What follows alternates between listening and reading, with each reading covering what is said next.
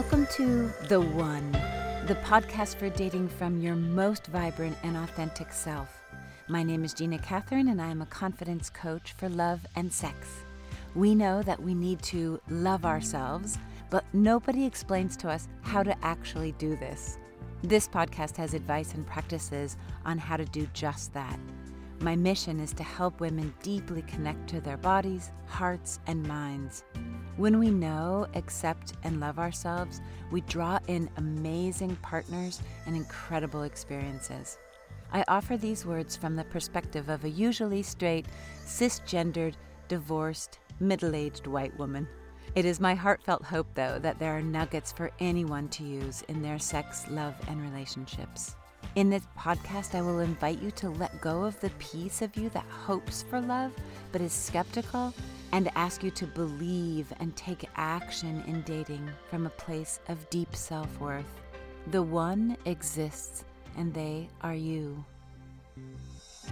With that, let's dive deep into this week's episode of The One. The quality of being present is so important in sex and love. I'm not just talking about putting your phone away or making eye contact, though those are both important. Eckhart Tolle tells us realize deeply that the present moment is all you have. Make the now the primary focus of your life. He wrote a book about it. And though I revere Tolle as a beautiful spiritual leader, incredibly wise and quotable, I'm going to come at this idea of being present in the moment less spiritually. Because the idea of being in the now can fill years and books. I like to keep this little nugget of a podcast at 15 minutes. So I'm going to talk about being present just as it pertains to sex and communication. I will tell you that being present will allow you to access better and more orgasms, to feel less embattled in conversations. The power of presence is in every phenomenal lover and every adept communicator. Let's do something. Save this part for later if you're driving, please. Take a deep breath. Inhale through the nose deeply and exhale through the mouth fully. Make the exhale a collapse. Inhale again, and this time inhale up from the earth through the soles of your feet and into your chest space. Hold it there for a moment as if you were trying to get high off the energy of the earth that you just took a hit off of. Exhale fully, and this time feel for the place in your body that the sensation of breath leaving is the strongest. Is it your throat? Can you feel the air leaving your throat like a caress? Is it from your lungs? Let the air leave those lungs completely. All of the worries and burdens that are heavy on you are being released with this exhale. Inhale once more, and this time relax your shoulders. Soften your hands and feet. Soften all corners of your eyes. Soften your ears, and this will relax the jaw. Relax the perineum. Exhale and remember that what you exhaled is not what you inhaled a moment before. It only took one moment to transmute that breath, and it only takes one moment to bring yourself back to this present moment when you focus on sensation and breath. To be present in a world bombarded with external sensory stimuli is an act of rebellion. How to start? I love the Maya Angelou quote This is a wonderful day. I've never seen this one before. Maya is reminding us to notice it and to look with childlike wonder, to marvel. And really, how dare we take any moment for granted? How dare we be given all five senses and let them atrophy? How dare we be given so many minutes and waste them? How dare we strut with the pride of a multitasker, but really we are a moment waster when we are a multitasker. To focus on more than one thing at a time is to be present in neither of these.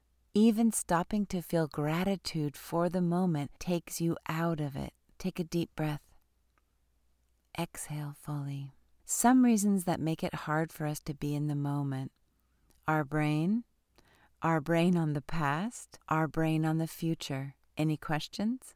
Probably only people alive in the late 80s will fully get that reference. If you find yourself in a rush of thoughts the moment you slow down, I suggest that you give that worry some time alone with you.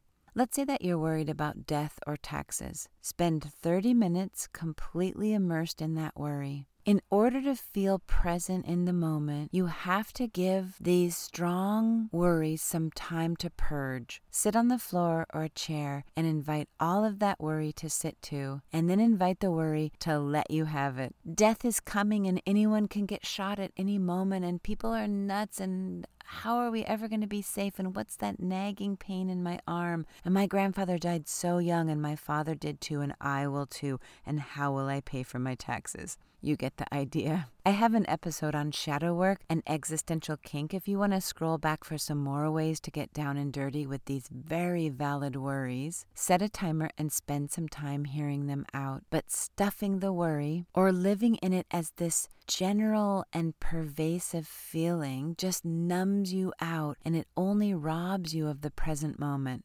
Take a breath. Exhale fully.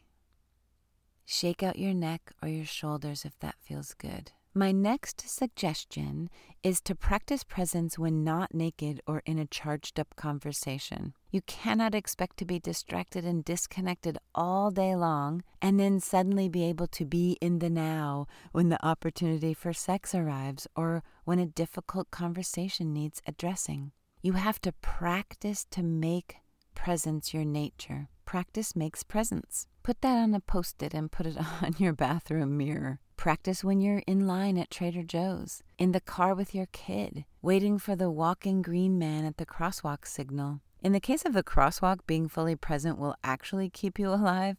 In other cases, it will help you to simply feel more alive. Anytime you have a chance throughout your day or night, focus on the breath and sensation. Breath and sensation only exist in the present moment. If you're new to breath and sensation, set a timer on your phone to go off every hour, and when the timer goes off, check in with yourself.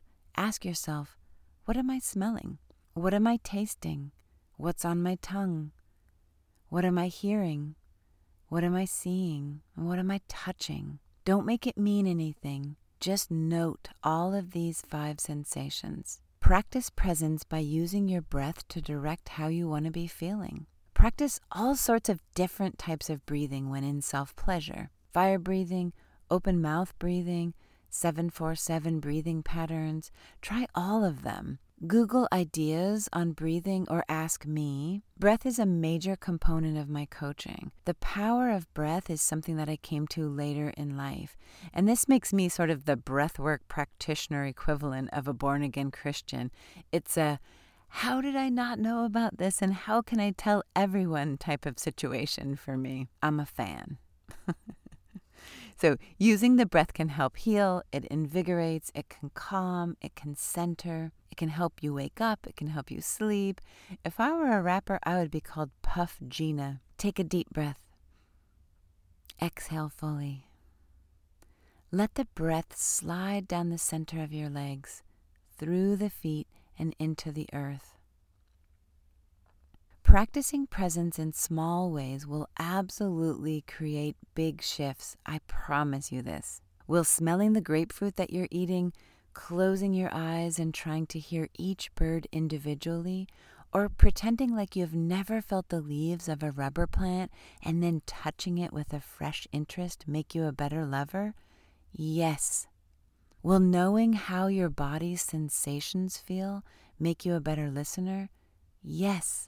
You can only be present with others to the degree that you are willing to be present with yourself. You want to come to every relationship fresh?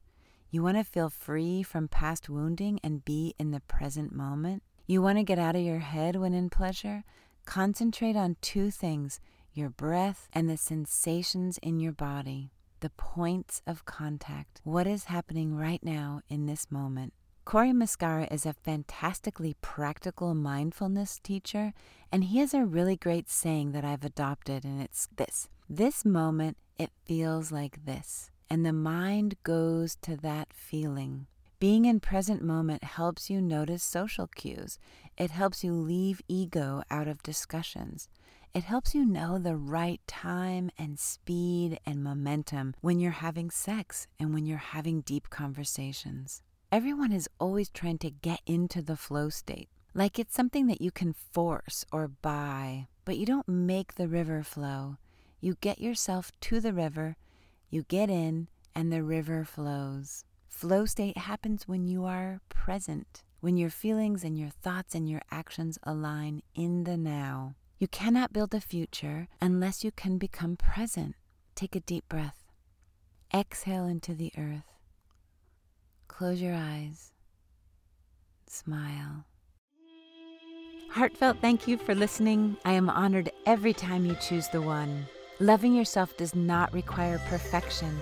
Big, juicy love requires us to get curious, to offer ourselves what we are searching for in others, and know that from this place of love and power, you magnetize amazing connections. Please do all the actions to keep the One podcast rolling. Share with others who may need to hear this episode. Like, download, sleep with me under your pillow. Click on the link in the show notes to subscribe to my monthly newsletter. And then listen every Monday and Thursday to get ever closer to the love that you so deeply deserve. You can also follow me on Instagram where I have tons of fun content to inspire you to be the one. You are loved by me.